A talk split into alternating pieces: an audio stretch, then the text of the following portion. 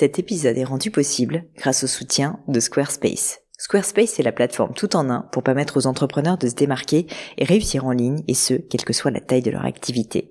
Pourquoi est-ce que j'ai choisi Squarespace comme sponsor du podcast? D'abord parce que je sais qu'ici vous êtes très nombreux à entreprendre, avoir un podcast ou un projet qui nécessite d'être valorisé sur un site web. Et que Squarespace propose des outils vraiment simples d'utilisation pour avoir un site beau, propre et efficace en un minimum de temps. Quelques exemples de fonctionnalités, des templates de sites web personnalisables et adaptatifs pour créer des sites beaux et design en un temps record. L'outil email, le nerf de la guerre pour développer votre activité et communiquer avec vos clients. Ou encore leur outil SEO intégré pour émerger sur Google sans être un produit métier. Alors si vous voulez donner à votre business toutes les chances de se développer, je ne peux que vous recommander d'aller sur le site squarespace.com. En plus, Squarespace vous offre moins 10% sur votre première commande de site web ou de domaine avec le code Pauline. N'hésitez pas et rendez-vous sur squarespace.com, code Pauline.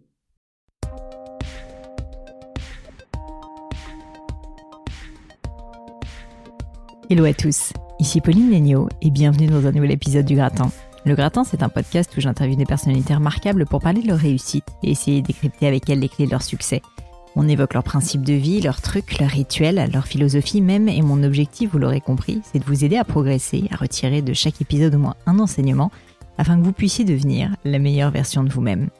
Aujourd'hui, je reçois sur le gratin Grégoire Gibaud, kinésithérapeute depuis plus de 10 ans, enseignant en thérapie manuelle à l'ITMP, l'Institut de thérapie manuelle de Paris, conférencier aussi, consultant en entreprise et créateur de la célèbre chaîne Major Mouvement, où Grégoire met son expérience au service du grand public en vulgarisant la kinésithérapie avec humour et énergie. Vous pourrez le suivre sur Instagram et YouTube à Major Mouvement, je vous mets tout ça en lien. Et si vous voulez aussi vous adresser à lui de manière plus professionnelle, eh ben, son compte LinkedIn, c'est Grégoire Gibaud. Faites-lui un petit coucou, il sera ravi. Je vous préviens, cet épisode est une bombe. J'ai absolument adoré avoir Grégoire sur le podcast. Je pensais passer peut-être 15-20 minutes sur son parcours, puis enchaîner sur les questions pratico-pratiques, sur comment mieux comprendre et prendre soin de son corps. Eh bien, en réalité, quand Greg m'a parlé de son parcours, je me suis fait complètement embarquer dans un tourbillon de réflexions, franchement aussi inspirantes que drôles, aussi percutantes que profondes, comme par exemple l'apprentissage qui passe par le fait de s'approprier et restituer à sa manière le message plutôt que de copier-coller ou d'apprendre par cœur bêtement. La difficulté d'être un professionnel de la santé face notamment au fait de ne pas pouvoir faire de publicité ces astuces concrètes pour passer de 0 à 200 000 followers en à peine deux ans sur Instagram. Comment réussir à s'organiser quand on a autant d'activités que lui à gérer en même temps et une famille également? L'obsession de la réussite qui fait oublier les choses essentielles de la vie. Un délice pour les oreilles, mais aussi pour l'esprit. Je n'ai qu'un regret au fond, c'est de ne pas avoir eu plus de temps avec Greg pour entrer plus dans les sujets passionnants aussi de comment mieux prendre soin de son corps un round 2 peut-être à l'horizon. Mais je ne vous en dis pas plus et laisse place à ma conversation avec Grégoire Gibaud, alias Major Mouvement. Salut Greg et bienvenue sur le podcast.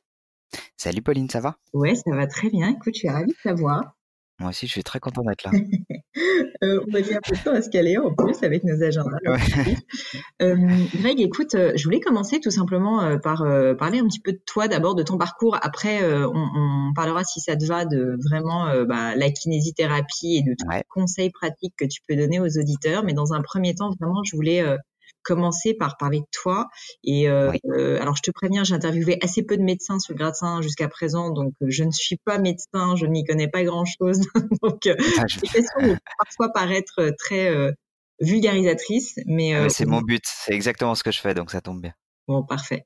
Donc ma, ma, première question est assez simple. Est-ce que tu peux m'expliquer tout simplement d'où tu viens et comment tu es tombé dans le monde médical? Est-ce que c'était une vocation? Enfin, c'est ce que tu voulais faire quand tu étais petit? Ouais, en fait, j'ai vraiment eu cette vocation, je crois, à 13-14 ans. Je me vois très bien dans les couloirs du, collège et je sais pas pourquoi, à ce moment-là, je me dis, tiens, bah, j'ai envie d'être médecin, j'ai envie d'aider les gens. Et puis, après, j'ai été un peu bercé dans les séries médicales, notamment Nip Tuck, qui est peut-être pas la série la plus éthique, la plus éthique qu'il existe, mais j'aimais ce côté où les mecs vivaient une vie à 300 à l'heure avec euh, avec tous leurs défauts qu'on pouvait leur attribuer, mais le côté où quand les mecs étaient pros, ils savaient vraiment faire euh, ce qu'il fallait mmh. faire. Et puis après, j'ai on peut quand même le dire, euh, Nip Tuck, excuse-moi de t'interrompre, c'est série avec donc je crois que c'est deux médecins, c'est ça qui Deux chirurgiens esthétiques à Miami et qui sont complètement barjots. Et avec tous les clichés qu'on peut avoir en tête, ils l'exploitent à fond. Et mmh donc ça, ça a été un peu comme ça. Et puis après, l'aspect technique de la chose m'a beaucoup plu. Et puis après, encore une fois, grâce aux séries américaines, notamment Scrubs, qui mmh. était une série vraiment qui parlait des gens, qui parlait des liens et qui mettait un peu en retrait tout l'aspect technique. Et ça m'a conforté dans là-dedans. Je suis, j'étais un élève très moyen. je suis arrivé en fac de médecine à Paris, Paris 5.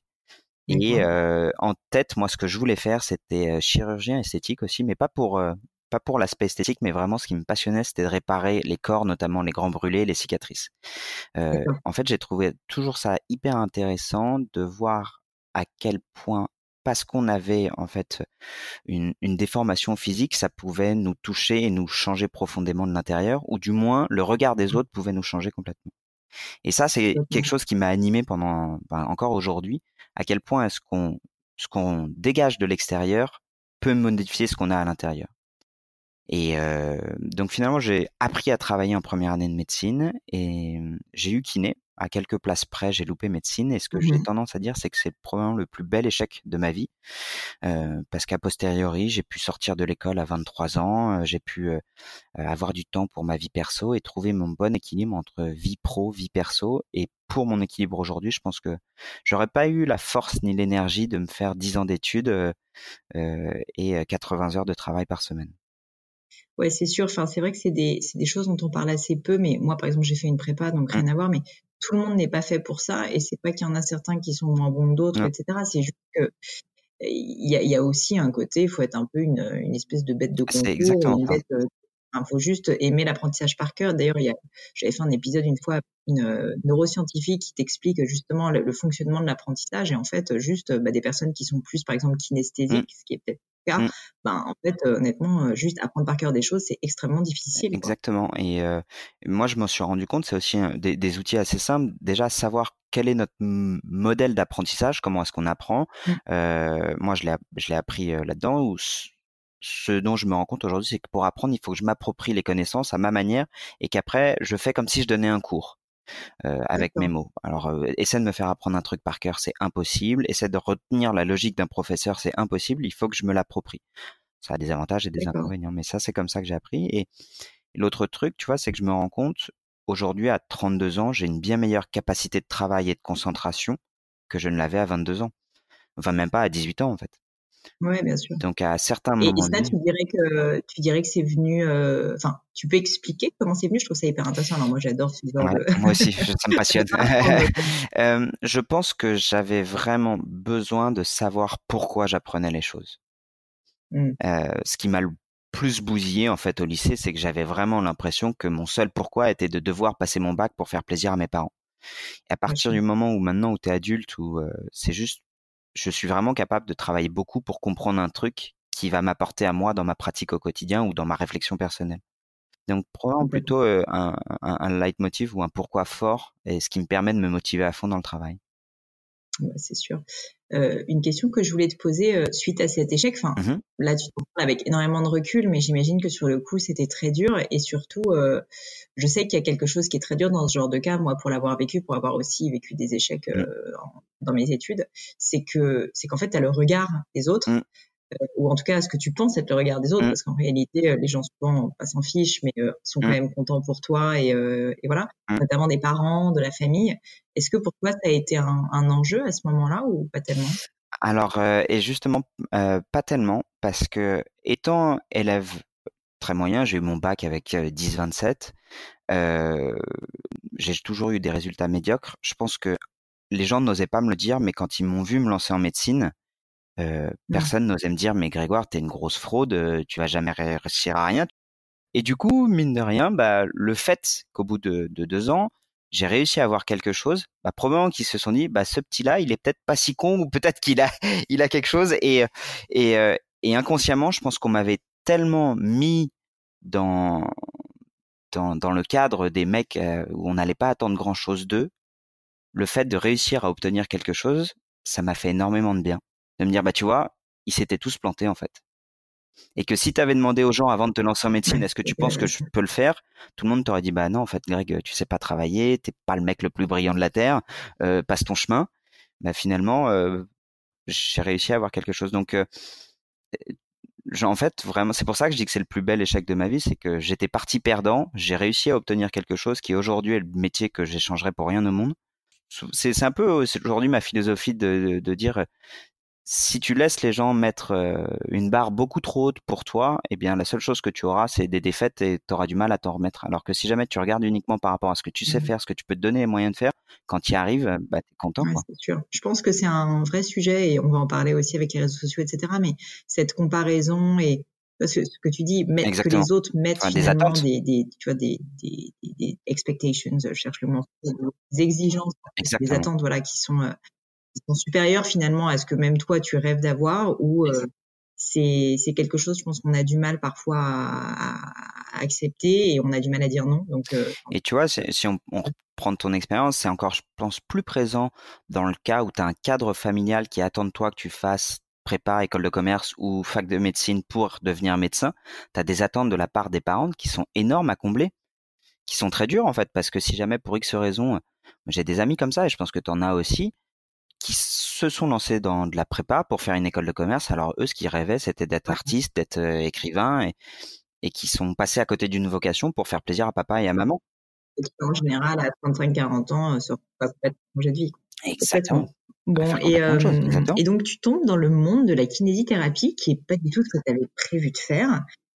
Réaction, tout de suite tu tombes dedans, comment ça se passe? Est-ce que tu peux me dire voilà les premières semaines de cours quand tu débarques euh, est-ce que enfin comment ça se passe? Qu'est-ce qu'on apprend? ce qu'on apprend principalement c'est l'anatomie. Et ce qu'il y a d'assez marrant c'est que tu as 20 ans et on t'en dit bon bah voilà tu as passé ta scolarité sur les bancs de l'école assis à côté de tes amis habillés. Maintenant tu vas te foutre en sous-vêtements devant 30 personnes et les uns après les autres on va regarder exactement où s'insèrent les adducteurs où s'insèrent les biceps euh, et ainsi de suite. Donc la, la réalité des cours euh, de kiné c'est vraiment la promo en sous-vêtements qui se regardent les uns les autres Donc, euh, ça explique aujourd'hui aussi euh, la, la, euh, je dirais, la distance qu'on peut avoir vis-à-vis -vis du corps humain. Et je pense que c'est encore ça va encore plus loin pour les médecins euh, qui eux euh, passent bah, 8 ans là-dedans quoi. Donc euh, tu as ça, tu as des cours que j'ai trouvé absolument passionnants notamment de, de, dissection qui comprend où tu comprends vraiment que le corps c'est de la mécanique pure et dure. je garde vraiment ça en tête où on a fait la dissection de l'avant-bras et pendant que vous écoutez le podcast, à moins que vous soyez en voiture, je vous invite à ouvrir et à fermer la main la paume vers votre visage et vous allez voir des espèces, voilà, vous allez voir des espèces de cordes le long de votre avant-bras. Ça, ce sont vos tendons. Et en fait, quand on ouvre la peau et qu'on tire la corde, eh bien, on se rend compte que ça va actionner la flexion du majeur, la flexion de l'index, la flexion de toute la main. Et quand tu vois ça en vrai, en fait, tu te rends compte que juste, c'est comme un piano. Tu tires une corde et il se passe quelque chose de mécanique alors que la personne bah, est, décédée. Hein. Tu te dis, en fait, le corps, c'est une mécanique. Et ça, c'est absolument passionnant. Donc, tu apprends pendant trois ans à comprendre cette mécanique, comprendre cette logique.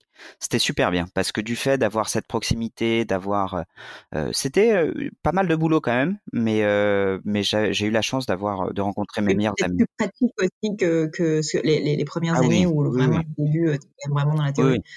Le travail de la main, ça, ça c'est absolument génial. Littéralement, tu te dis encore une fois, tu as 20 ans, tu as un outil qui sont tes deux mains, qui jusque-là t'ont servi à écrire ou jouer à la PlayStation, et là tu apprends à essayer d'écouter ta main, à essayer de ressentir, à essayer de de, de retravailler avec ta main. Et ça, c'est quelque chose que j'aime beaucoup. Je pense que c'est c'est un métier qui est à la fois manuel et cérébral, qui mélange très bien les choses. Donc la longueur des études, tu me disais, c'est trois ans. Et c'était trois ans à l'époque, c'est passé en quatre ans aujourd'hui. Euh, à l'époque, on, on, avait encore, excuse-moi l'expression, euh, le cul entre deux chaises. C'est-à-dire que depuis cinq ans, heureusement, la kinésithérapie a décidé de se réapproprier un raisonnement scientifique et on est passé euh, licence, master, doctorat avec vraiment des revues, des, des, ressources scientifiques là où nous on avait vraiment en fait un apprentissage très empirique, à savoir bon bah nos ancêtres euh, kinés, la kiné ça a été inventé je crois dans les années 40, 1940 donc quand même assez tard. Euh, et bah ils ont toujours fait ça donc nous on va le refaire. Cherche pas à comprendre gamin pourquoi, euh, fais ça et puis ça marche. Et du coup, euh, aujourd'hui, les étudiants ont beaucoup plus une approche scientifique en disant, bah voilà, on va faire des études scientifiques pour savoir exactement, je dis n'importe quoi, quel est le meilleur traitement pour la tendinite. Et puis, on va se rendre compte que ce qu'on pouvait faire avant, comme les étirements, les ultrasons, le froid, eh ben, ça ne va pas beaucoup plus être beaucoup plus efficace que l'effet placebo. et, ça, en fait, ce raisonnement-là, il est tout récent, ce qui fait qu'on a une vraie nouvelle génération de kinésithérapeutes à venir qui seront euh, vraiment dans l'application de connaissances scientifiques prouvées scientifiquement. Oui, uniquement, on va dire des praticiens qui sont euh, des praticiens qui, qui, font comme on a toujours fait parce que on te l'a appris comme ça. Donc, euh, trois ans qui se passent comme ça. Euh, je, je, continue mon, mon parcours. Tu avais une question. Et euh, pour le coup, il me manquait. J'avais toujours eu envie de voyager. Euh, et quand tu es kiné diplômé, avec le diplôme français, euh, c'est très difficile de travailler à l'étranger. Et moi, j'avais envie de partir loin. Du coup, euh, on est parti dans les dom-toms et on est parti en Guadeloupe, un peu comme ça par hasard et je suis parti cinq ans vivre en Guadeloupe. Cinq ans en Guadeloupe? Ouais, cinq ans en Guadeloupe. Euh, tu exerçais euh, là-bas? J'exerçais, j'exerçais là-bas et je vais te la faire courte, mais je pensais euh, travailler trois mois en Guadeloupe, puis après partir au Pérou, revenir en Martinique, puis faire un stage humanitaire en Argentine. Je suis arrivé en Guadeloupe. Au bout de trois mois, j'ai rencontré euh, mon épouse. je suis tombé amoureux et je suis resté cinq mois, cinq ans en Guadeloupe avec elle. Et après, on est rentré en métropole. Trop bien, d'accord. Et, euh, et quand tu arrives là-bas, euh, en fait, euh, comment ça se passe quand tu es kiné? En fait, tu, tu, tu trouves un cabinet, enfin, tu te mets à ton compte directement? C'est comment ça se passe? Alors, moi, j'avais un plan de carrière qui était de me dire, j'ai envie d'avoir mon cabinet à moi à 40 ans. Et la raison pour ça, c'était de me dire, ma priorité, c'est ma vie perso. Ma deuxième priorité, c'est de savoir exactement comment comment fonctionne la kinésithérapie. Et ma troisième priorité, c'est de savoir comment fonctionne un business. Euh, je t'explique, monter un cabinet, on ne te l'apprend pas à l'école. Bah, on t'apprend pas à gérer les charges, à gérer le loyer, gérer les patients, gérer euh, la comptabilité, on ne te l'apprend pas. Et moi, je suis sorti de l'école et je savais très bien que j'étais pas un bon kiné. Je savais très bien qu'il fallait que je me fasse la main, qu'il fallait que je me confronte aux patients. Et ça, je m'étais donné peut-être trois à quatre ans pour le faire. Et donc, euh, je, j'ai vu beaucoup de mes copains de promo qui sont sortis, qui avaient trop hâte d'être dans la vie active, qui se sont montés des cabinets, sauf que quand t'as pas d'expérience ni de ce que c'est un patient, ni de ce que c'est euh, gérer une entreprise, parce que c'est une petite entreprise, euh, tout est un peu bancal. Moi, je voulais faire les choses dans l'ordre. Donc pendant deux ans, j'ai fait des remplacements, c'est-à-dire que les kinés en Guadeloupe qui partaient en vacances, qui étaient en congé maladie, tu y vas et tu travailles à leur place. Ce qui est d'hyper intéressant par rapport à ça, c'est que ça te permet vraiment. Tu m'entends toujours? Oui, bien sûr. Ouais. Euh, ce, qui est hyper intéressant par rapport à ça, c'est que ça permet de savoir un peu ce que tu veux faire et ce que tu veux pas faire dans le métier. Parce que en fait, tu n'es pas bon kiné sur tout en fait. C'est-à-dire que tu dois quand même à un moment ah donné faire des choix. Donc toi, je sais clairement qui est dos. Et Exactement, euh, entre le dos, la pédiatrie, la gériatrie, l'urogynéco, euh, euh, la, la, la, pneumo, la cardio, tout ça, où nous on a un savoir-faire qui est général. Et en fait, il y a à peu près autant de kinésithérapie qu'il y a de kinésithérapeutes. Littéralement, on a un très gros problème d'homogénéité dans nos savoir-faire, dans nos pratiques, dans nos approches. Ce qui fait que c'est très compliqué pour chaque kiné de communiquer avec les médecins et pour les patients de sortir de là en disant bah voilà je suis sorti de chez le kiné et voilà ce qui m'a fait. En fait aujourd'hui quelqu'un qui sort de chez le kiné, euh, il peut aller voir cinq kinés différents qui vont lui faire cinq diagnostics différents, qui vont lui faire cinq traitements qui seront plus ou moins les mêmes. Ce qui fait que c'est très compliqué pour les patients d'être capable de dire, bah voilà, je suis allé chez le kiné et voilà ce qui m'a fait faire. Ce que je trouvais intéressant dans ce que tu disais euh, au-delà de ça, c'est que tu t'es euh, tu t'es rendu compte qu'en fait il fallait que tu te fasses la main et que tu et que que apprennes. Est-ce que tu as eu des mentors, des personnes qui t'ont aidé? Parce que oui. voilà donc tu as fait tes études, mais tu c'est assez humble et c'est enfin je trouve que c'est assez fort. Tu me dis je sais que j'étais mauvais kiné à ce ah oui et voilà tu as recul quoi. Mais euh, mais comment tu as fait justement pour te former et pour et pour passer le cap? Alors, j'ai eu deux mentors vraiment en kiné. Euh, un, je, vraiment, c'est encore mon mentor aujourd'hui. L'autre, on a un peu perdu contact. Le premier, c'était un de mes profs à l'école, qui est Xavier Dufour, qui est aujourd'hui directeur de l'ITMP où j'enseigne. C'est vrai que j'ai pas fini mon CV, mais je suis aussi devenu enseignant depuis trois ans en thérapie manuelle. J'en parlerai juste après. et l'autre, c'était un kiné qui bossait en Guadeloupe et euh, donc après deux ans de remplacement, j'ai voulu me fixer un peu parce que je commençais à savoir ce que je voulais faire. Je me suis installé dans un cabinet de kiné. Et je suis arrivé là, jusque-là, autant dire qu'en France, on a la chance en tant que kiné, on connaît pas le chômage. Euh, il y a plus de demandes que d'offres. Il y a plus de patients qu'il y a de kinés. Du coup, tu arrives dans un cabinet, il suffit juste que tu saches à peu près dire bonjour, au revoir, euh, ton, ton emploi du temps sera plein. Et donc là, je suis arrivé dans ce cabinet de kiné et alors que je m'attendais à avoir un emploi du temps plein, ils voulaient tous être avec Marc. Tous les patients venaient pour être avec Marc. Et donc, tu as deux attitudes par rapport à ça. Soit tu te dis, Marc, euh, c'est un gros connard et il prend tous les patients. Soit tu te dis, bah, je vais peut-être essayer d'apprendre un peu ce que Marc fait. Et Marc, il avait 42, euh, 5 ans, mais c'était une pile électrique. Littéralement, lui, il avait une main. Il suffisait vraiment qu'il mette ses mains sur toi. Déjà, il savait que ça n'allait pas psychologiquement, physiquement. Et en, en cinq minutes, il te faisait un massage. Tu avais l'impression qu'il t'avait massé pendant une mmh. heure et demie.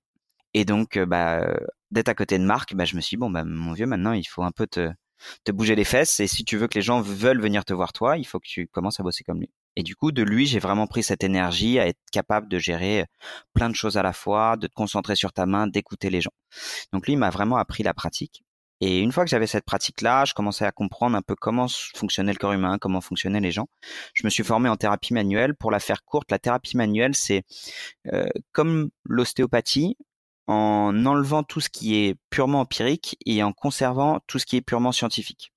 Donc on va avoir toutes les mobilisations articulaires, tout le travail euh, neurocomportemental, tout le travail de remise en charge progressive. Bref, c'est assez technique, mais ça donne un panel très très large entre un hybride entre ce que pourrait être un, kiné et un ostéo. Et donc ça, c'était une formation sur un an euh, que j'ai faite en Guadeloupe. Ça, c'était un gros coup de chance. J'étais là au moment où ils sont venus. Ils venaient, c'était 28 jours de formation et que j'ai pu mettre en place directement avec euh, mes patients en Guadeloupe. Ça pendant cinq ans. Et après, je suis rentré en métropole, euh, à Toulouse, ma femme étant ingénieure aéronautique. Euh, On se doute où elle travaille. Ah. Exactement. et, euh, et là, pareil, gros coup de chance, tombe dans un cabinet de kiné euh, qui, avec des, des, bonnes personnes qui bossent bien, qui te tirent vers le haut. Et je crois que la plus grosse chance que j'ai eue dans mes dix ans de pratique, c'est que je ne suis tombé qu'avec des confrères qui me tiraient vers le haut. Et quand tu dis tirer vers le haut, c'est-à-dire euh, avec lesquels tu partageais, tu apprenais, euh, tu remettais en cause ta pratique, c'est ça? Exactement, exactement. Mmh.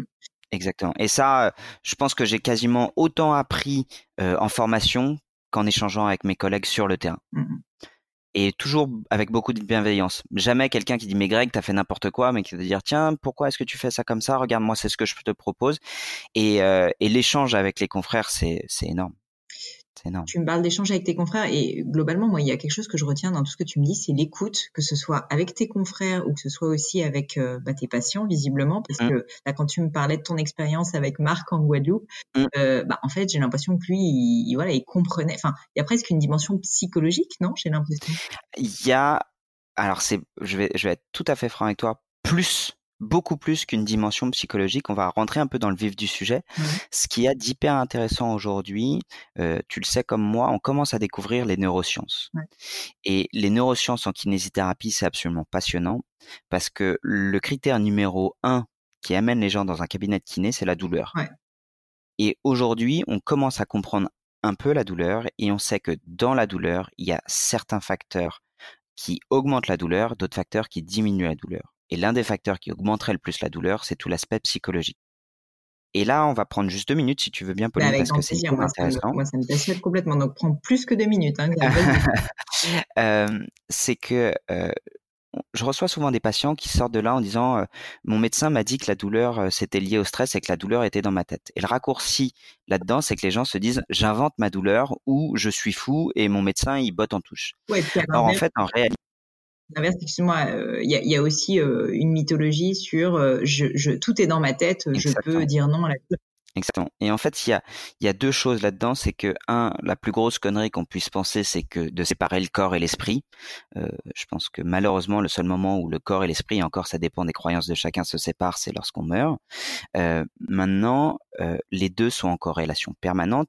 Et grâce aux neurosciences, on est capable, en fait, de mettre des structures sur ce qui fait cette corrélation qui sont des neurotransmetteurs, c'est des petites molécules qui sont dans ton cerveau et dans tout ton corps, qui font qu'en fonction de ton état d'esprit, il va y avoir différents messages qui vont s'envoyer dans ton corps. Que ce soit le stress, que ce soit le bonheur, que ce soit la bienveillance, que ce soit la peur, et tout ça, ça va avoir des liens directs. Donc, on va prendre un exemple très concret. La cervicalgie, les gens qui ont mal au cou, tu sais, qui vont se retrouver avec les deux épaules un peu surélevées, avec des douleurs au niveau des trapèzes mmh en permanence. Euh, souvent, ces gens-là, on va leur dire, bah, vous avez mal parce que vous êtes très stressé. Mais en fait, en réalité, ce stress va induire un message au niveau notamment des trapèzes de se contracter en permanence. Et là, tu es dans un cercle vicieux. Donc, oui, parce qu'en plus, plus t'as mal, plus t'es stressé. Exactement. Et plus t'as mal, plus t'es stressé, moins bien tu dors, l'action du sommeil est essentielle. Et donc, t'as tout ce côté où finalement, des neurosciences, aujourd'hui, on en revient à, en fait, ce qui marcherait le mieux, probablement, ce sont les bases. Quand tu as des douleurs au niveau des trapèzes, on peut te sortir tout le diagnostic de la terre que tu veux. Finalement, là où il y a plus de chances pour améliorer tes symptômes sur le long terme, c'est si tu recommences à dormir correctement, c'est si jamais tu arrives à avoir une pratique sportive régulière. C'est si jamais tu arrives à avoir des petits exercices quotidiens de méditation, de bienveillance, de reconnaissance, où tout ça va faire que ton cerveau, d'un message douloureux, va décider tout simplement d'être moins attentif au message douloureux. Ça ne veut pas dire que tu masques le problème, ça veut juste dire, en fait, plutôt à l'inverse, que tu avais un problème que ton, auquel ton cerveau accordait trop d'importance alors qu'il n'y en avait pas vraiment. Mais je trouve que cette vision holistique euh, que tu décris, euh, c'est-à-dire euh, qui n'est pas uniquement un kiné qui va être très focalisé sur la mécanique, mais bah, justement sur les neurosciences, sur la dimension psychologique, c'est quelque chose qui s'applique, enfin, un peu à tout. Alors, dans la médecine en particulier, mais je pense que il est hyper important d'essayer de prendre un peu de recul parfois quand tu as un problème et de se dire, bah, en fait, je vais pas juste soigner le symptôme, tu vois, je vais et de prendre un peu de recul et se dire ok d'où ça vient vraiment? Exactement. Et tu vois tout à l'heure je te disais justement du tournant qu'on avait pris euh, c'est en, littérature euh, de la kinésithérapie bah, c'est vraiment grâce à ce tournant là. Je vais te donner un exemple qui est mmh. qui est très très très très parlant. Euh, on va prendre le mal de dos c'est vraiment ma spécialité.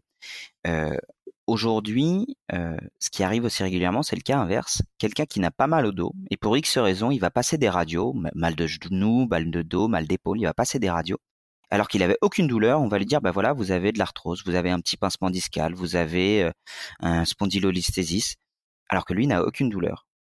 Et là, il va se dire bah qu'est-ce qui se passe? Et en fait, c'est que littéralement, on commence à comprendre aujourd'hui que notre dos, comme notre comme notre visage, vieillit on peut avoir des rides au niveau du visage, c'est pas une pathologie. On peut avoir des cheveux blancs, c'est pas une pathologie. Eh bien, on a de l'arthrose, c'est pas une pathologie. Et qu'il y a des gens qui ont des dos qui sont criblés d'arthrose sans aucune douleur et des gens qui ont aucune arthrose ah. avec de la douleur. Et donc là, la seule explication au début, on disait bah c'est le radiologue qui a merdé ou alors c'est le patient qui raconte n'importe quoi. Et finalement, c'est arrivé dans tellement grand nombre qu'aujourd'hui, on est capable de dire que euh, il y a quasiment autant de gens qui ont des remaniements au niveau du dos, qui ont des douleurs, et d'autres qui n'ont pas de douleur. Ça veut dire que le remaniement simple qu'on peut voir en radio, n'est pas toujours en lien avec la douleur. C'est plus compliqué que mmh ça. Et c'est pour ça qu'on en revient à la globalité. Mmh. C'est hyper intéressant. Et, et, toi, dans ta pratique, maintenant, tu inclus justement cette dimension. Enfin, comment Est-ce que tu l'inclus Comment tu l'inclus, cette dimension un peu plus. littéralement, oui, je l'inclus. Et c'est pour moi ce que je préfère dans mon métier. Systématiquement, quand un patient arrive, je fais un bilan. Une demi-heure. Bah est-ce que tu peux me décrire justement, euh, je n'avais pas prévu de te mmh. poser cette question, mais ça m'intéresse.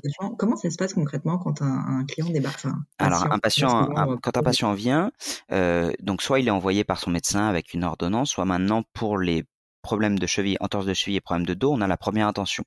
Donc, ils peuvent venir nous voir directement. Euh, donc, Madame Michu, venez, asseyez-vous. Donc systématiquement, les gens ont gardé cette image du kiné. Moi, quand je les amène dans une salle, il y a à peu près 50% des patients qui commencent déjà à s'allonger sur la table. C'est-à-dire que je viens chez le kiné, il va me faire un massage. Et moi, ce que je me dis, c'est un peu comme si vous alliez chez le médecin et que le médecin, avant même de vous poser une seule question, il vous donnait la boîte de médicaments en disant, bah voilà, prenez ça. Donc, moi, j'ai dit, non, non, asseyez-vous sur la chaise, on va discuter, on va discuter un petit peu.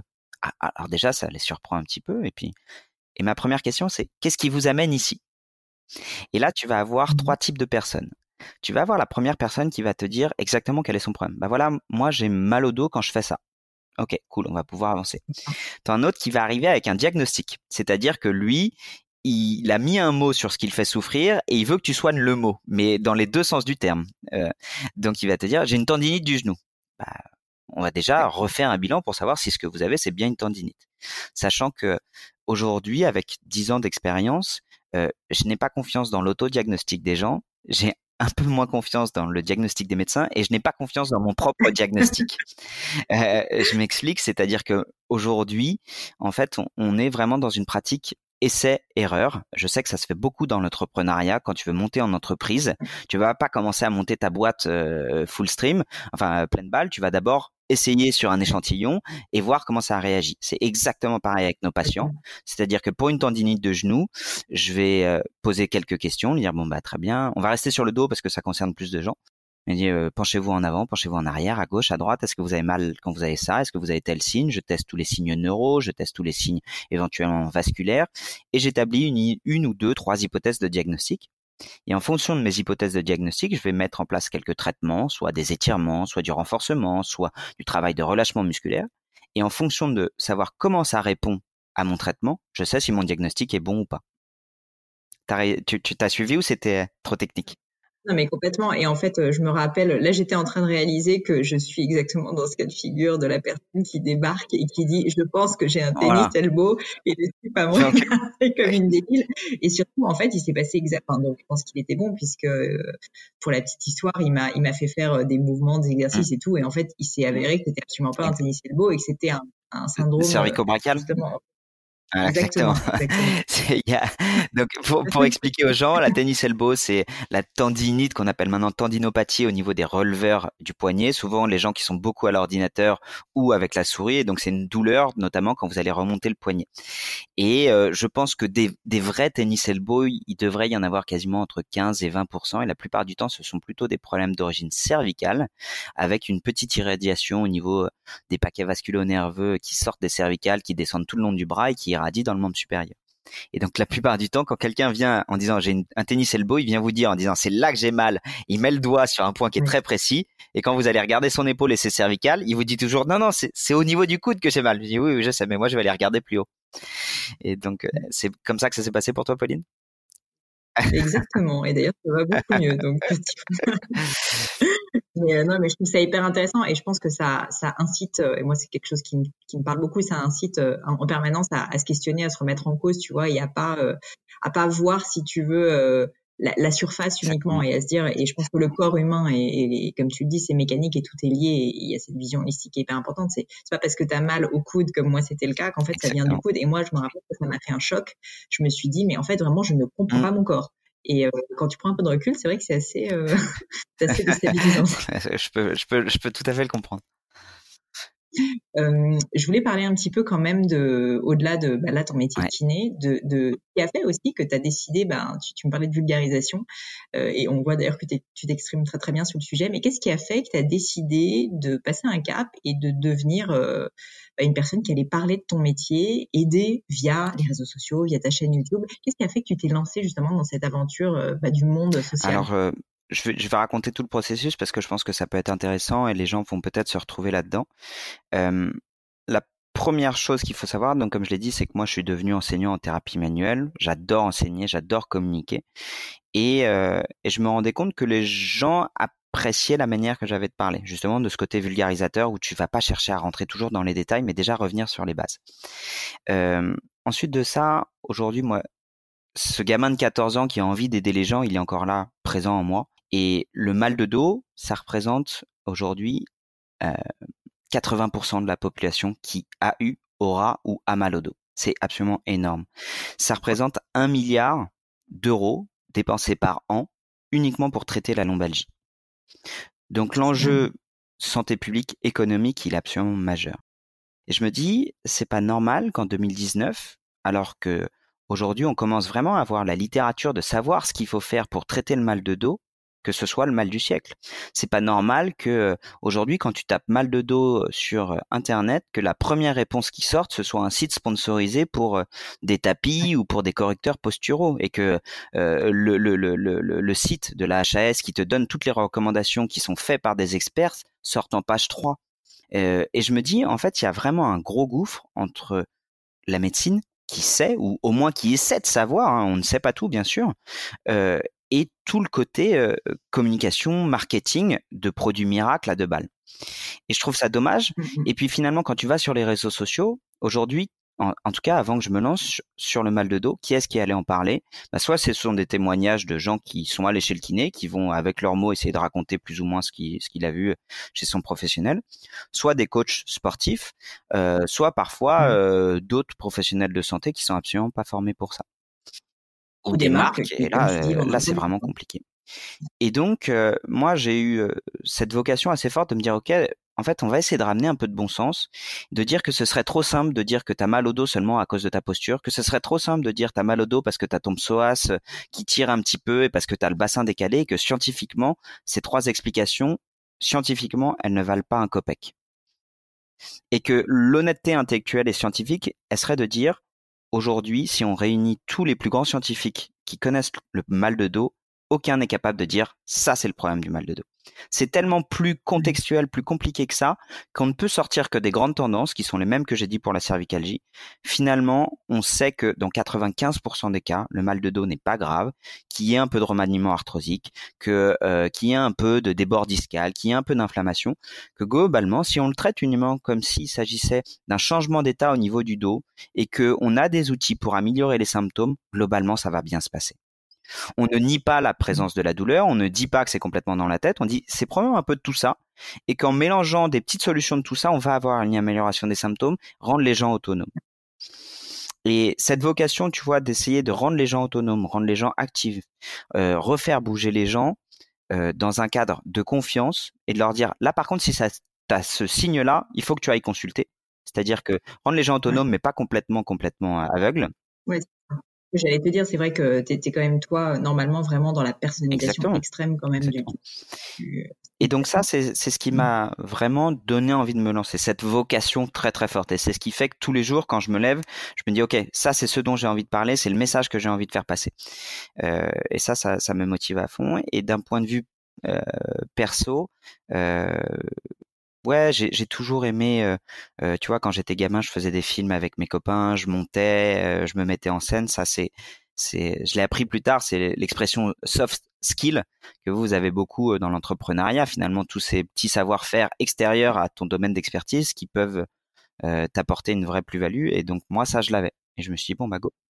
Bah, on dit souvent que les personnes, enfin, qui, vraiment ben, émergent, tu vois, ont un succès, c'est souvent parce qu'en fait, ils, arrivent non pas à être juste uniquement très très bon dans leur domaine, mais à allier deux ou trois compétences qui parfois pourraient paraître complètement mmh. absurdes ensemble. Donc toi, par exemple, bah, le fait que tu arrives à hyper bien t'exprimer, à très bien te mettre en scène, et par ailleurs que tu as ton expertise, euh, tu vois, médicale très forte, mmh. ta passion.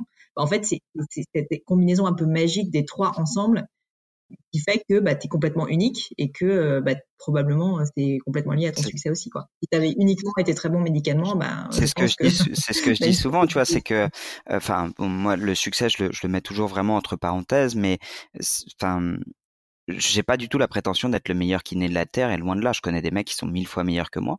La seule chose, c'est que soit ils ont pas le temps, soit ils savent pas pour communiquer, soit ils ont juste pas envie aussi. Hein. Mmh. Et alors, comment est-ce que tu as démarré euh, Donc, tu te dis euh, que tu veux vulgariser un petit peu le monde de la kiné, que tu veux aider surtout et diffuser, et, je, je, le, je, le, comprends complètement. Que, comment tu démarres Comment tu te lances? Enfin, C'est quand même un métier qui n'a rien à voir avec. Euh, ouais, alors ça faisait deux trois ans que je suivais des kinés américains et qui vulgarisaient, qui le faisaient bien sur sur les réseaux sociaux, et deux trois ans que je me disais c'est fou, il y a aucun aucun Français qui le fait, aucun Français qui le fait, aucun Français qui le fait. Et je me dis bon bah peut-être que ça veut dire que c'est toi, tu sais manier un micro, tu sais euh, te filmer, tu sais raconter euh, des blagues autour de sujets qui sont pas forcément marrants. Et donc, euh, je te parlais de mon deuxième mentor, qui est Xavier Dufour, le directeur de l'ITMP. Et puis, eux, ils mmh. avaient pour projet de lancer la vidéo, la, la, chaîne YouTube de l'ITMP. Donc, j'ai une chaîne pour les kinés, où on va te montrer le test neuro, les tests de fracture, tout ce que tu veux, mais vraiment pour les kinés. Et on en discute. Et, et à Noël, donc ça, on était au mois de février. Moi, à Noël, j'avais déjà ce projet de Major Mouvement. J'avais demandé à mon épouse de m'offrir un micro et un pied. Et on avait commencé à faire des vidéos à la fin de la journée de boulot. Donc, il est 19h30 au cabinet de kiné. T'es vanné de ta journée. Là, tu te dis, bon, bah, je vais poser un, je vais poser un petit, une caméra, je vais me filmer. Ça ressemble à rien. Mais bref, de, de ça, j'arrive à sortir et à monter trois vidéos. Il me faut une heure pour une heure et demie de travail pour sortir une vidéo de, de 45 secondes.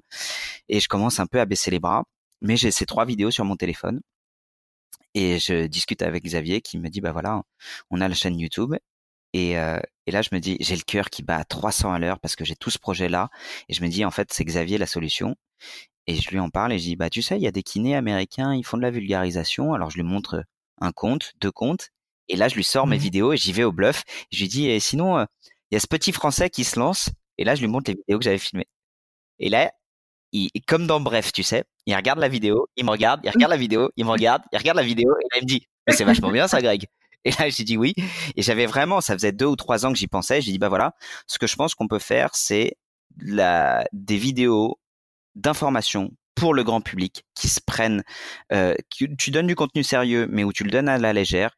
Le lundi, tu fais voilà ce que c'est la lombalgie. Le mardi, tu donnes un étirement. Le mercredi, tu donnes un exercice de renforcement. Le jeudi, un exercice de mobilisation. Le vendredi, euh, un récap de la semaine. Et le samedi, une idée reçue.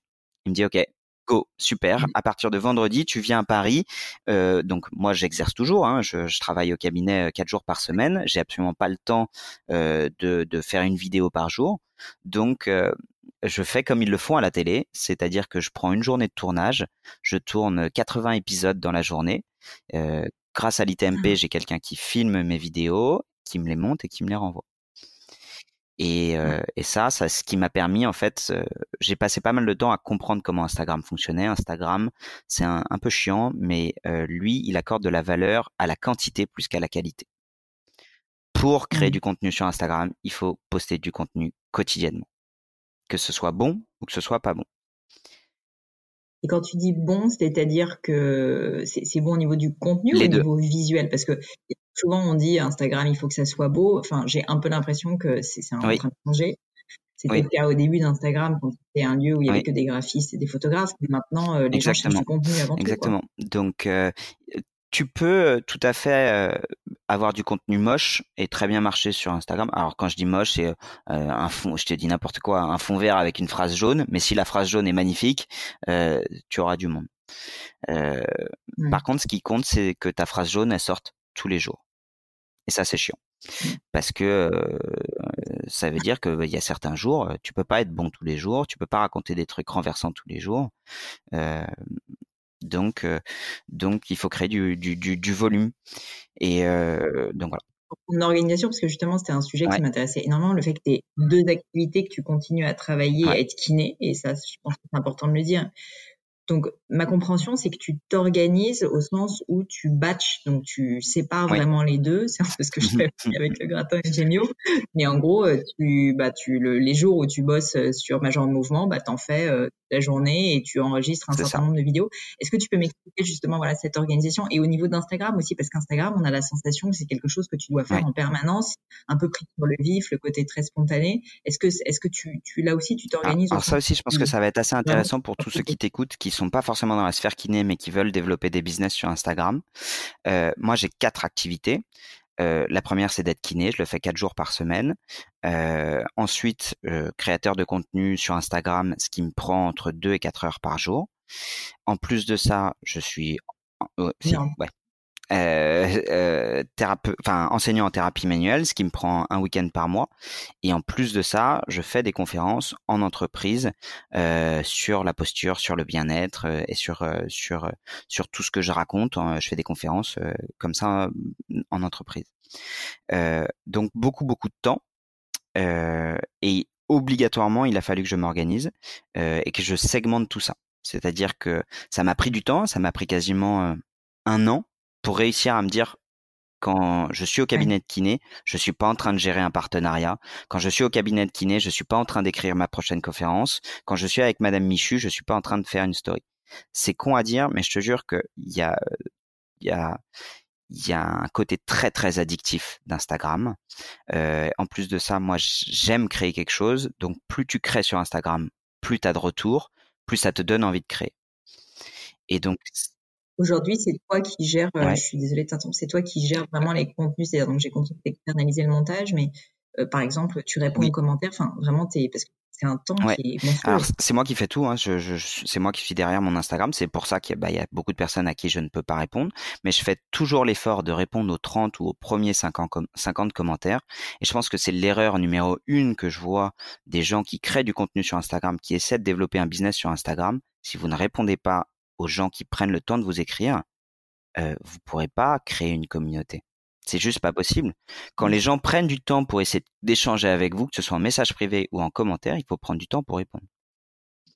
Et euh, donc on peut évidemment pas répondre à tout le monde, mais moi je sais que j'ai trouvé aujourd'hui un équilibre entre je sais ce que me demande Instagram et je décide moi de quand j'ai envie d'être libre dessus. Donc je peux très bien mmh. euh, ne rien dire pendant 24 heures d'affilée et le lendemain faire 25 stories. Tout simplement parce que comme dans la vraie vie, il y a des jours où tu n'as pas envie de parler, des jours où tu as envie de parler. Et je je comprends que c'est pas exactement comme ça que fonctionne l'algorithme d'Instagram. Ou lui, ce qu'il voudrait à Instagram, c'est que tu postes quasiment une story toutes les deux heures, euh, mais ça colle pas à la vraie mmh. vie. Qu'il faudra que tu répondes à tout le monde, mais ça colle pas à la vraie vie. Et j'ai pas envie de déléguer mon Instagram à quelqu'un d'autre. Euh, oui, t'as pas non plus envie, de, envie de faire que, ça.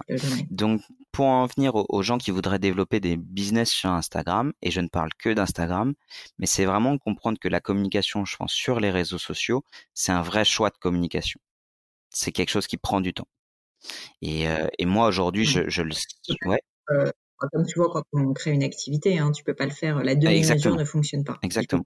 Et je pense qu'il vaut mieux, par exemple, privilégier un ou deux réseaux sociaux sur lesquels on est prêt à investir du temps plutôt que d'avoir une vision transversale en étant un peu sur Facebook, un peu sur Insta, un peu sur LinkedIn, un peu sur YouTube euh, et essayer d'être sur TikTok et finalement d'être nulle part.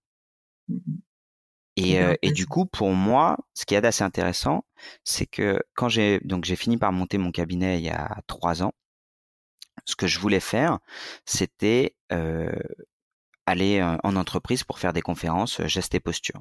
Je me suis dit, il y a un vrai marché à faire, euh, il y a de plus en plus de qualité de vie en entreprise, les entreprises ont des budgets pour ça, j'ai l'expertise, je vais pouvoir y aller. Et littéralement, Pauline, ce qui s'est passé, c'est que bah, je suis allé faire du porte-à-porte et on m'a dit, bah, vous êtes gentil, monsieur le kiné, mais vous allez faire la, la, queue comme tout le monde derrière tous ceux qui ont vu ce mmh. business-là. Et je me dis, bon, bah, c'est pas la bonne, c'est pas la bonne entrée. Et en fait, assez paradoxalement, c'est Major Mouvement qui m'a donné la légitimité d'intervenir en entreprise. Ouais. Et oui, cette visibilité. c'est cette visibilité. moi, ce que, ce que, c'est pour ça que tu vois, je fais quasiment mais aucun placement de produit sur ma page Instagram euh, parce que ça m'intéresse pas. je ne me vois pas une seule seconde poser avec euh, avec une marque de dentifrice, avec des écouteurs ou le nouvel iPhone en disant euh, euh Major vous vend ça, ça, ça n'a aucun intérêt. Moi, ce qui m'intéresse, mon entre guillemets, mon, mon business model, c'est de faire des conférences parce que j'aime ça, j'aime rencontrer les gens. Et tu l'as dit tout à l'heure, il y a vraiment un côté très individuel dans, le soin qu'on peut apporter. C'est que euh, je donne des grandes lignes générales, mais à un moment donné, rencontrer les gens, voir exactement quels sont leurs problèmes pour essayer de leur apporter une solution individualisée, que ce soit à l'échelle de l'entreprise ou que ce soit à l'échelle de l'individu en soins. C'est, mais c'est tellement passionnant que que c'est tu vois tout tout le travail que je fais sur Instagram, il est pour me permettre de faire ça derrière. Mmh. une question que je voulais te poser, on en a parlé un petit peu avant, tu sais, c'est par rapport à, au fait que cette visibilité de major mouvement puisse paraître euh, difficile à gérer pour quelqu'un qui est dans le mmh. secteur médical où on sait que normalement tu pas le droit de faire la publicité.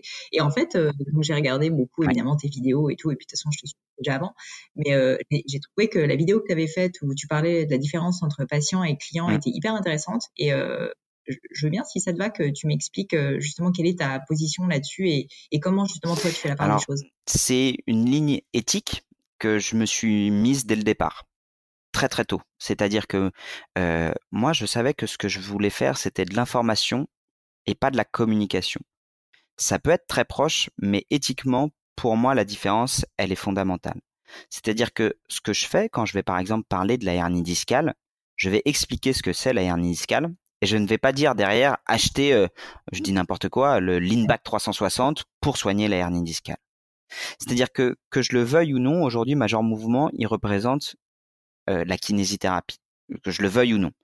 Euh, si jamais demain Major Mouvement il vend sa veste pour promouvoir euh, des produits merdiques, comme on me l'a encore proposé ce matin, quels sont mes tarifs pour faire la promotion de t-shirts mmh. posturaux Je leur réponds systématiquement c'est un mmh. milliard d'euros, c'est le coût de ce que vous faites en, la désinformation médicale.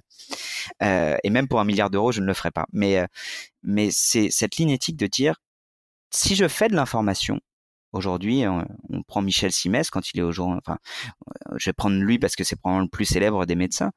mais il fait le journal de la santé, il fait Dr Good, il explique certaines choses.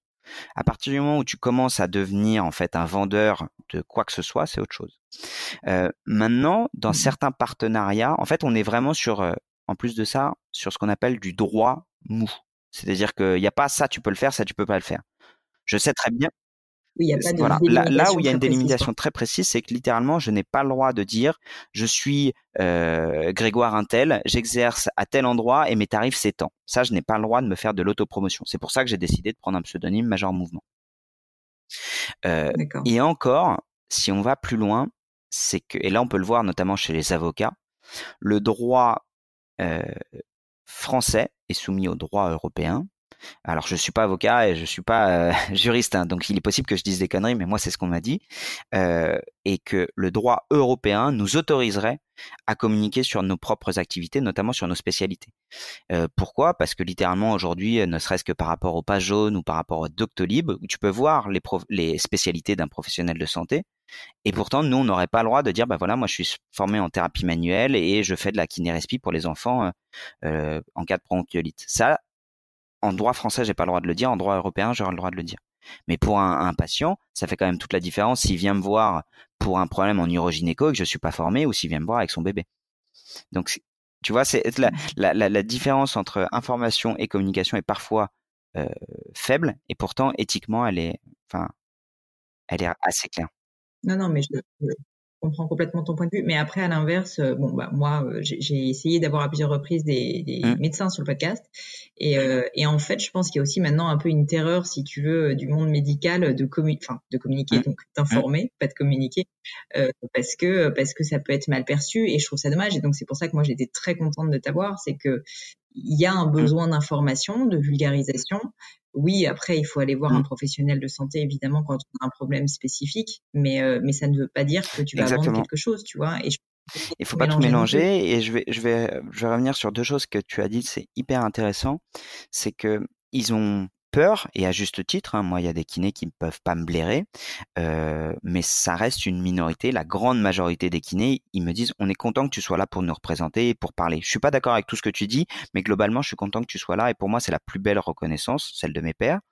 Euh, et la deuxième chose, c'est que euh, quand quand tu te penches vraiment sur le truc, tu te rends compte, c'est ce que j'ai dit tout à l'heure, l'information médicale en termes de santé publique, elle n'est pas faite par les médecins, elle n'est pas faite par les professionnels de santé. Et aujourd'hui, la consommation des gens, elle se fait, qu'on le veuille ou non, sur les réseaux sociaux, sur Internet. Euh, tu ne peux pas juste dire ah ben non aujourd'hui en 2019 tu peux pas dire ah ben non moi c'est pas comme ça que j'ai appris euh, je le laisse de côté parce que ça n'est pas digne de mon exercice. Bah c'est peut-être pas digne de ton exercice mais aujourd'hui quand les gens ont un symptôme la première chose qu'ils font c'est qu'ils vont le taper sur Google. Et, et moi j'en ai pour preuve c'est très bête mais que euh, quand tu mets par exemple douleur de genou, Google, la première chose qu'il te propose, c'est douleur de genou gauche ou droite. Quand tu as fait un tout petit peu d'anatomie, tu sais très bien que ta douleur, qu'elle soit à gauche ou à droite, enfin que ce soit le genou gauche ou droit, ça ne change rien. tu vois? Donc, euh, c'est ce que les gens regardent. C'est énorme. Tu me parlais aussi juste avant qu'on commence de, de, développement personnel et de, du fait que toi, euh, ben, je pense avec toutes tes activités, avec le, travail que tu mets dans Major Mouvement, plus euh, les conférences, mmh. sincèrement, c'est impressionnant, que tu étais peut-être un peu perdu. Euh, Est-ce que tu peux m'en parler, m'expliquer justement pourquoi le, le, développement, ton développement personnel, avait commencé à, te rattraper et, Eh bien, en fait, euh, le, le, tout est allé super vite. Euh, Major Mouvement, je ça n'a pas encore deux ans et hier j'ai fêté mes 200 000 abonnés, tout réseau confondu. Euh, et des sollicitations pour euh, des conférences, j'en ai, ai en permanence. Donc tout est allé très très vite. Je m'attendais pas à ça. Je m'attendais pas à autant. Je le mets encore une fois entre guillemets parce que le mot succès euh, parce que pour moi le succès ne peut se fixer que dans le temps. Euh, un an, deux ans, ça reste un buzz euh, et j'ai pas envie que Major Mouvement soit un buzz, euh, mais c'est pour moi pas encore euh, un succès. quand j'ai la première année, j'ai énormément, énormément travaillé. Je ne savais pas travailler là-dedans. Je ne savais pas, je disais oui à tout systématiquement. Je ne savais pas m'organiser et vraiment, mais j'ai pris la tasse de tous les côtés, que ce soit au cabinet, que ce soit à la maison. J'ai eu mon deuxième fils à ce moment-là. On a emménagé. Ça a été très, très compliqué. J'ai eu la chance d'avoir une femme extrêmement patiente et extrêmement compréhensive euh, par rapport à tout ça. Surtout qu'elle, elle n'est pas du tout branchée Instagram, ça, ça l'intéresse pas, elle comprend pas trop parce qu'elle a pas envie de comprendre, mais elle comprenait que ça me passionnait. Ouais, c'est pas évident euh, pour, le, pour, le, conjoint, c'est pas évident aussi le côté. Euh, voilà. Mais, euh, mais, elle comprenait qu'elle voyait que pour moi il se passait vraiment quelque chose et, et elle l'a compris, tout en me mettant quand même de temps en temps, Greg, là, il y a un moment donné, tu as déconné par rapport à ça, donc reconcentre-toi sur les plus les choses les plus importantes. Donc pendant un an, ça a été très dur. Euh, j'ai eu littéralement euh, deux boulots à, temps super plein. Je travaillais 15-16 euh, heures par jour, sans trop savoir où j'allais, mais en sachant que fallait que je le fasse à fond. Et je suis arrivé à 100 000 abonnés. Et là où je m'attendais, tu vois, à être hyper ému, à hyper content en disant ouais cool, ça y est, j'ai 100 000 abonnés. En moi, il ne s'est rien passé, que dalle. Et je me suis dit, bah, qu'est-ce que tu attends? Tu attends d'avoir 200, tu attends d'avoir 500, tu attends d'avoir un million pour pouvoir être heureux ou pour avoir être satisfait? Ou est-ce que c'est uniquement une chute perpétuelle en avant d'un succès qui, qui ne serait qu'un chiffre? Et tu vois, tout à l'heure, je te parlais des neurosciences pour les patients et je me dis, en fait, Greg, c'est exactement comme pour tes patients tu es certes en train de travailler pour un truc, mais en réalité, tu es en train de passer complètement à côté des choses les plus importantes. En chemin, tu t'es complètement oublié. J'avais pas mal arrêté le sport. à la maison, physiquement, j'étais là, mais j'étais une carcasse vide. C'est-à-dire que physiquement, j'étais là, mais dans ma tête, j'étais en mmh. train de penser à mon prochain article, à ma prochaine conférence, à mon prochain poste, à tel commentaire que j'avais reçu. Et, et je me dis, mais en fait, tu, tu peux littéralement pas continuer comme ça, en fait. Et comment tu as eu ce, ce, enfin, ce déclic En fait, tu te rappelles d'un moment ah, J'étais dans ma douche. J'étais dans ma douche et j'étais depuis le matin en train de, de refresh mon Instagram pour voir quand est-ce que j'allais passer de, 9 de 99 990 à 100 000. Et puis ça monte, ça descend, ça monte, ça descend, ça monte, ça descend. Et là où je m'attendrais vraiment à exploser, j'ai eu le 100 000. J'ai dit à ma femme, chérie, ça y est, j'ai eu 100 000. Elle a dit, ah, ok, c'est cool, tu vas déposer les enfants parce que là, tu commences à être en retard. Et là, j'ai pris ma douche et je me dis, ouais, en fait, elle a raison, quoi. Elle a raison. C'est, Et, euh, et tu vois, t'as ce côté où c'est comme si t'avais fait une course, t'arrives à une ligne d'arrivée et tu te dis, bah, en fait, euh, courir, c'était beaucoup plus agréable que d'arriver. Et, euh, et mmh. ça, plus, je sentais que ça faisait un petit moment, en fait, que euh, je, je, je, je regardais ma vie passer et littéralement comme si euh, le train de ma vie était en train de passer. Moi, j'étais sur le quai comme ça, et puis je le regardais passer en me disant, euh, bon, bah, il, est, il arrive quand le train des 100 000, tu sais? Et puis finalement, ça arrive et tu te dis, bon, bah, en fait, c'est pas, pas le bon train, je suis pas dans la bonne gare, faut que je me casse tout de suite, quoi. Et, euh, et euh, j'ai commencé du coup beaucoup plus à m'intéresser aux petites choses, à, à, regarder beaucoup de vidéos de développement personnel, notamment des Américains. tu vois, j'ai revu la vidéo, bon, c'est extrême, tu vois, mais de Tony Robbins, le reportage I'm Not a Guru, je sais pas si tu l'as vu sur Netflix, c'est extrême, ça va très loin, mais, mais tu as ce côté-là, tu vois, où il te mmh. dit, euh, j'ai envie que les gens vivent leur propre vie. Et, et c'est vrai que moi, en fait, là-dedans, j'avais commencé à mettre les œillères et je la vivais plus, quoi. Et donc, mmh ouais. Et maintenant, tu as des pratiques, euh, as des pratiques justement au quotidien ou des routines qui, qui arrivent à te, j'aime bien le mot en anglais ground, c'est-à-dire te remettre les pieds sur terre, te réancrer tu as des choses comme ça qui font que tu plus dans la course perpétuelle en avant parce que toi tu le vis euh, même avec des activités mais je pense que c'est un c'est un mal qu'on vit oui, tous clairement. Notre, notre, perso, clairement. Alors j'ai trois trucs. Mmh. Euh, un, le sport. Euh, clairement, il faut que je fasse du sport. Sinon, je deviens chiant, je deviens désagréable, je broie du noir, j'ai que des mauvaises idées. Il faut que je fasse du sport deux à trois fois par semaine. J'ai la chance d'avoir un sport qui m'amuse. Et euh, c'est le jiu-jitsu brésilien, ça, c'est c'est vrai? Ah bon cool. Ah, oui c'est ça, mais c'est un. J'en ai jamais fait. J'ai hésité, puis je me suis dit bon c'est quand même pas très féminin comme sport et, et comme il y a que des mecs dans les dans les clubs français parisiens, je me suis dit bon. Donc bah, moi bah, c'est ma prof Laurence Cousin Fouilla qui fait 1m55 et qui étale des mecs d'un mètre 90 et elle est géniale. C'est une athlète de haut niveau et elle nous enseigne à nous avec beaucoup de simplicité. Euh, c'est un sport de combat hein, et, euh, et, elle est au top là-dedans. Du coup, nous, on a la chance d'avoir pas mal de, de, filles qui viennent s'entraîner avec nous parce que elles préfèrent être aussi entraînées par des filles, par une fille. Bref, euh, donc ça c'est cool. Et donc moi, je m'amuse vraiment. D'ailleurs, petite parenthèse, quand euh, vous ne savez pas quel sport vous devez faire pour votre santé, ma réponse est très simple, c'est faites le sport qui vous plaît. Euh, la, la, natation n'est pas meilleure pour le dos que le handball, que le tennis ou que l'équitation. Euh, ce que je dis toujours, c'est qu'il vaut mieux que vous fassiez euh, trois fois un sport dans la semaine plutôt que vous ne fassiez pas un sport. Et donc, euh, pour tous ceux qui n'aiment pas aller nager, mmh. ne culpabilisez pas de ne pas aller nager. faites le sport qui vous plaît et c'est l'assiduité qui compte le plus du moment que vous êtes progressif. Euh, je dis progressif par rapport au mec qui voudrait aller se mettre au crossfit alors qu'il n'a pas du tout la musculature, la mobilité de base tu m'avais posé une autre question. Oui, mais donc le sport. Donc, non, mais donc le sport qui te permet de, le sport, Il y a une autre habitude, je pense que les gens qui m'écoutent le savent, mais je le répète. Euh, pas d'écran après 22 heures. Stop. Ça, faut juste arrêter. Euh, littéralement, que ce soit Netflix, que ce soit les réseaux sociaux, que ce soit tout ce que tu veux, toutes ces plateformes sont faites pour que tu restes dessus littéralement dans ton cerveau, ils l'ont bien compris. les neurosciences, euh, eux, ils les ont bien compris avant nous. Il y a une raison pour laquelle quand tu regardes Netflix, mmh. ils te proposent directement euh, la, la, la, petite vidéo suivante, directement le, le, truc suivant. C'est pour ça ah que le bah, scrolling, ça marche si bien. C'est pour ça que YouTube a des vidéos qui te proposent juste pour faire en sorte que tu restes. Et donc le petit tiens, je vais me détendre, je vais regarder un truc de 10 minutes et ça dure une heure et demie et tu ressors, t'es crevé, tu te réveilles le lendemain de matin, t'es fatigué et t'accumules une dette de fatigue et à chaque fois le soir, t'as en fait deux circuits de récompense qui s'activent, celui de la dopamine qui va juste te dire tiens connecte-toi rapidement pour voir combien t'as eu de likes, combien t'as eu de commentaires ou juste pour voir le générique de Game of Thrones de te lancer parce que ça ça va te booster versus en fait j'accumule une heure, une heure et demie de fatigue que je vais jamais pouvoir attraper. Donc ça c'est une discipline vraiment qu'il faut se faire. Un, pas d'écran dans la chambre, littéralement. Moi, mon téléphone, il est dans le salon, il y a un étage, et ça me fait chier d'aller devoir le mettre, et j'ai un réveil.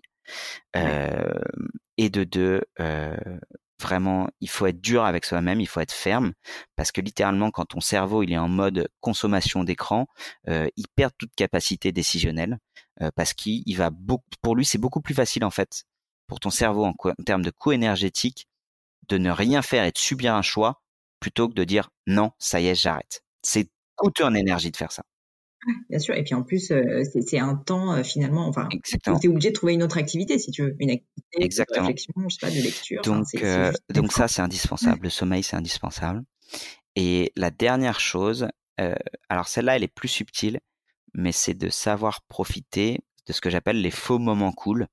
C'est-à-dire, c'est littéralement, tu vois, il m'en est arrivé un, ce matin quand j'ai déposé mon fils à la crèche, j'étais un peu en avance. Euh, j'ai déposé mon fils à la crèche et je l'ai mis à un endroit, tu sais, euh, quand tu regardes tes enfants et qu'ils savent pas que tu es là. Ils ont pas le même visage, ils ont pas la même gestuelle, ils ont pas la même tête. Et là, je suis resté là pendant dix minutes à le regarder. Dix minutes, hein Dix minutes. Et ces faux moments cool, en fait, si tu prends le temps de les analyser dans la journée, je pense que tu peux en avoir au moins trois ou quatre par jour. Juste dire, je suis là, je me mets en observateur. C'est assez proche de la méditation, hein, finalement. La méditation, c'est ça, c'est de se dire, je vais vivre l'instant présent. Et de se dire, je m'en fous si mon téléphone sonne, je m'en fous si on m'appelle, je m'en fous si j'aurai dix minutes de retard, je vais me faire engueuler, c'est pas grave. Et, euh, c'est juste ce moment où tu prends l'instant présent. C'est ça fait gourou pour le coup, hein. mais prendre l'instant présent, prendre le temps d'être dans l'instant présent et de pas être dans Qu'est-ce qui s'est passé avant Qu'est-ce qui va se passer après Et ça, c'est probablement le truc qui est le plus efficace pour moi. Écoute, merci beaucoup pour euh, ces conseils parce que je, je, pense que ça va parler à beaucoup de monde. Et tu vois, comme quoi, euh, je savais en t'interviewant qu'on parlerait pas du tout que de kinésithérapie, mais là, tu m'as On avait parlé de gainage pendant la course, et finalement, on n'en a pas parlé. Attends, attends, parce que là, ça fait quand même une heure qu'on parle. Ça fait une heure. Alors... Je vais me faire engueuler après, moi. Je vais me faire que je te demande euh, comment est-ce qu'on fait pour, au workplace, tu vois, savoir, savoir comment avoir, adopter la bonne posture, etc.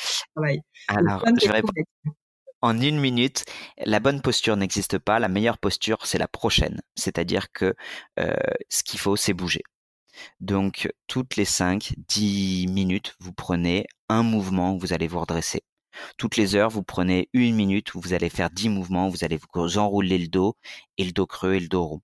En fait, le bon mouvement, enfin la bonne posture, c'est le mouvement. Ce que le corps n'aime pas rester, c'est rester toujours dans la même posture. Ce que je comprends, c'est que si, si je, pour, pour, moi, pour que je comprenne, c'est par exemple si tu es assis euh, face à ton ordinateur, il faut juste pas que tu restes assis de la même manière toute la journée. Il faut que tu, mais, mais même des petits mouvements, ça peut suffire, se pencher en avant, décroiser les. Se pencher en avant, se pencher en arrière, bouger. Se lever, d'aller marcher, quoi. Exactement, exactement. En fait, la douleur depuis la posture, elle n'est pas fait, euh, elle n'est pas à cause du fait d'être dans cette position-là, la pencher en avant, c'est d'être penché dans cette position-là pendant, en avant pendant 8 heures. Mmh. Tu as tout ton système musculaire, cardiovasculaire, pulmonaire qui, en fait, euh, ne bouge pas et qui a juste besoin de bouger. D'accord. Qu'est-ce que tu penses du fait de travailler debout? Pour certaines personnes Je pense que c'est une très bonne chose. Je pense que c'est une très bonne chose. Il y a un temps d'adaptation. Euh, il faut pas que ce soit une contrainte. Il faut que ce soit un plaisir. Euh, accepter euh, quand vous faites la transition de passer la première journée une demi-heure, puis une heure, puis au bout de deux semaines passer deux heures, d'avoir envie de vous asseoir quand vous avez envie de vous asseoir, d'avoir envie de vous mettre debout. Et en fait, le, souci quand on est assis devant son ordinateur, c'est que littéralement on diminue le champ des possibles de, de mouvement, comme quand on est dans la voiture. Et si vous regardez une, une journée classique, ça va être je me réveille, je suis assis pour prendre mon petit déjeuner. Je vais prendre mon transport en commun ou ma voiture, je suis assis. J'arrive au boulot, je suis assis. Je déjeune avec mon collègue, je suis assis. Je discute l'après-midi, enfin, je bosse l'après-midi, je suis assis. Je mange, je suis assis. Le vrai problème, c'est pas la posture, c'est le fait d'être assis en permanence. Ouais, hyper sédentaire. Je te, je pose peu de questions parce qu'en fait, mmh, euh, je, non, c'est mmh. pas ça, c'est que je veux te poser des questions plus sur toi encore. Mmh. je suis intéressée par, par ça quand même euh, quand même, j'ai eu beaucoup de personnes qui m'ont posé des questions sur les étirements, à quel moment étirer, euh, quels bons étirements faire, etc. Et j'avoue que j'ai un peu l'impression qu'il y a tout et son contraire qui est dit sur le sujet. Donc, je voulais, euh, si tu arrives, avoir un, un petit, euh, voilà, un petit résumé de toi, tes best practices là-dessus. Ok, mes best practices en 45 secondes. si tu as envie de t'étirer et que ça te fait du bien, étire-toi. Si tu n'as pas envie de t'étirer et que ça ne te fait rien, ne t'étire pas. Point barre. il ne faut pas faire de fixette sur les étirements. Exactement. En fait, les étirements, ce qu'on sait aujourd'hui, et c'est pour ça que tu dis il y a tout et son contraire, c'est qu'en fait, c'est individu dépendant. Ça dépend des gens. Mmh. Tout simplement. J'ai fait une vidéo YouTube là-dessus où j'explique tout. Euh, je la mettrai en lien. Ouais, tu la mettras en lien. Plutôt que de dire euh, quand est-ce qu'on doit s'étirer, c'est plutôt pourquoi on doit s'étirer. En fait, l'étirement va pas être le même si jamais tu veux faire du yoga ou de la danse, où là, tu as vraiment besoin d'une grande amplitude, ou si juste tu es assis au bureau toute la journée, où là, tu as plus besoin de capacité de mouvement. Et quand on fait du sport, typiquement euh, running, etc., euh, enfin, il est utile de s'étirer ou là aussi c'est un mythe? C'est un mythe. Moi, je m'étire plus. Je m'étire. En fait, l'étirement qu'on va pratiquer va avoir uniquement pour but de diminuer un message douloureux. Il n'allonge pas le muscle, contrairement à ce qu'on pense. Il diminue un message douloureux. Point barre il va le diminuer d'une durée qui va durer entre 20 minutes et 48 heures, point barre. Ce qui marcherait le mieux, en fait, c'est du renforcement dans toute la course. Un peu comme on va faire yoga, où finalement, c'est le fait de venir chercher un mouvement. en fait, quand tu vas chercher un mouvement, tu vas activer tes muscles sur de l'allongement. Et ça, ça allonge le muscle. Ce que ne fait pas l'étirement. C'est ce qu'on pense. Hein. Euh, c'est ce que nous dit la science aujourd'hui. Donc, ce qui marcherait le mieux, c'est le fait de bouger et de venir chercher loin. Et c'est pour ça qu'on en vient plus à ce qu'on appelle de la mobilité, qui serait un geste dynamique, que de l'étirement. Si on prend un exemple très très simple, si vous mettez votre main la plus loin derrière sans bouger, vous allez faire un étirement du grand pectoral. Par contre, si jamais vous amenez votre main derrière, vous la ramenez devant, vous l'amenez derrière, vous la ramenez devant, c'est du renforcement en excentrique, donc en allongeant les fibres, et en course externe, en étirant un maximum du grand pectoral. Ce qui marcherait le mieux, ce serait plutôt la mobilité que l'étirement type yoga, type pilates, euh, type euh, et, et, donc ça, on le garderait en échauffement musculaire. On peut le faire en échauffement et en, et en euh, récup après l'entraînement, deux heures après ou le lendemain, en fonction des dispos. Et pour finir, essayez un peu tout et gardez celui qui vous fait le plus de bien. Je me suis étiré pendant dix ans, j'avais vachement de courbatures, j'ai arrêté de m'étirer, je n'ai plus de courbatures. D'accord, très bien. Non, mais c'est bien. Alors justement, la dernière question à ce sujet, c'est euh, quelles sont pour toi les plus grandes idées reçues euh, sur euh, la kinésithérapie ou sur le corps humain? Enfin, des choses juste que tu as envie de partager sur le sujet parce que tu en as marre de à chaque fois avoir des gens qui te disent et ça, gna, gna, gna, gna, et en fait, Alors, je vous arrête tout de suite. trois choses. deux dont on a parlé. Faites plus confiance à votre ressenti qu'à uniquement un examen médical, type cliché, radio IRM. La clinique, ce que nous on appelle clinique, mais c'est finalement votre ressenti, euh, prend le pas sur un examen. Après, si jamais un examen, on a une fracture, euh, on a un cas qui est vraiment compliqué, on va écouter ça. Mais par contre, c'est vraiment votre ressenti et l'examen, la combinaison qui nous donne un état de votre santé. C'est pas tout l'un ou pas tout l'autre. Euh, je sais pas si j'étais très clair. Tu me permets de la refaire ou pas cette réponse, s'il te plaît? Bah vas-y. Ok. Euh, donc la première chose qu'il faut comprendre, c'est que vous n'êtes pas un cliché radio. On le sait aujourd'hui que une douleur est pas forcément liée à un cliché radio et inversement. C'est plus complexe que ça et c'est vraiment une question de mélanger à la fois ce qu'on comprend de la radio et votre ressenti qui est le plus important. Donc ne vous enfermez pas dans un diagnostic, euh, car on a toujours une évolution possible. Ça, c'est la première chose. La deuxième chose, ce serait sur les tendinites. Une tendinite, euh, le traitement, c'est pas le repos, ni le foin, ni l'étirement, c'est une remise en charge progressive. C'est-à-dire que si par exemple vous avez mal quand vous courez 10 km, eh bien on va vous faire courir 2 km et faire du renforcement spécifique des muscles autour, faire en sorte que ce soit moins douloureux. Évidemment, vous allez consulter. Ouais, ça, c'est, ça, ça, marche assez bien. Et la troisième idée reçue, c'est que celle-là, elle, elle peut faire un, un, peu, un peu chier, excusez-moi pour l'expression, mais que globalement, tous les résultats qu'on a sur le long terme sont plutôt sur du travail actif de la personne qui a mal que sur du travail passif. C'est-à-dire que globalement, encore une fois, pour aller mieux, ça ira mieux si vous bougez à votre niveau, non pas au niveau que vous aimeriez avoir, mais à votre niveau, et ce de manière régulière. Donc concrètement, ça veut dire si vous allez courir une fois tous les 15 jours et que vous vous crachez vos poumons, euh, ça ne fonctionne pas. Il vaut mieux que vous alliez courir deux, à trois fois par semaine. Je vais donner un exemple qui est assez facile à comprendre. C'est de dire c'est un peu comme si euh, vous disiez bah moi j'ai pas le temps de manger de la semaine, du coup je vais faire tous mes repas de la semaine et je vais tout bouffer le lundi. Votre corps il marche pas comme ça. ouais d'accord. Ouais c'est pareil. C'était intéressant. Euh, pour terminer, Greg, j'aime bien poser des petites questions euh, dans le cadre de, mon crible, le crible du gratin, et notamment euh, une question que je voulais te poser, une de tes plus grandes peurs, si tu en as eu une, et comment tu l'as surmontée ou pas? Alors, ma plus grande peur en ce moment, je suis désolé, je vais faire bader tout le monde, mais c'est clairement sur l'écologie, et elle est à deux titres. Elle est un de ne vraiment pas savoir à quoi va ressembler le monde de mes enfants aujourd'hui, et quand je me figure le visage de mes enfants aujourd'hui avec leur visage dans 40, 50, 60 ans, ça me fait flipper. Et humainement, aujourd'hui, de voir que littéralement on est dans une maison qui brûle et que nos priorités sont pas d'éteindre le feu de la maison, mais de savoir quel cache-caille on va acheter ou savoir si cette montre connectée, elle est mieux que la précédente.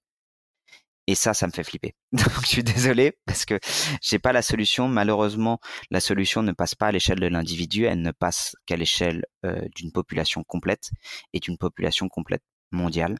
Et ce qui me fait flipper, c'est de me dire, heureusement, on est de plus en plus de voix à dire la maison brûle, mais concrètement, on ne sait pas dans quelle direction aller pour éteindre l'incendie. Ça, ça me fait chier. Cool. On finit sur une note. Euh, non, non, mais, non, mais merci, écoute, merci. Euh, une autre question, tu vas voir très agréable, puisque je vais te demander euh, un moment difficile de doute, d'échec, euh, et puis surtout en fait quel enseignement t'en as retiré, parce que bah, tu t'as parlé, on a parlé de succès, même si euh, t'as l'humilité de dire que, que, voilà, enfin tu sais pas si ça va durer et, et, tu le prends comme il est, mais mais j'aime bien derrière ça voir l'envers du décor et savoir qu'il y a eu aussi ben des moments vraiment durs quoi pour en arriver là, peut-être dans le cadre de juste de tes études, ah, je sais pas. Est-ce qu'il y a un truc Il y a eu euh, un truc, je pense, qui va plutôt pas mal parler aux gens. Euh, là, en ce moment, je suis en train de me préparer pour le half marathon des sables. Euh, quand j'ai dit oui, je pensais que c'était un semi-marathon au Sable d'Olonne. En fait, il s'avère que c'est 120 km dans le désert péruvien et c'est le 30 novembre. Donc, donc j'ai dit go, alors que je ne suis absolument pas coureur et je n'aime pas courir. Toi, je sais que tu cours. Et, et donc j'ai dit ok. Et c'est en, en autosuffisance alimentaire. T'aurais dû m'appeler avant, je t'aurais dit, euh, n'y va pas.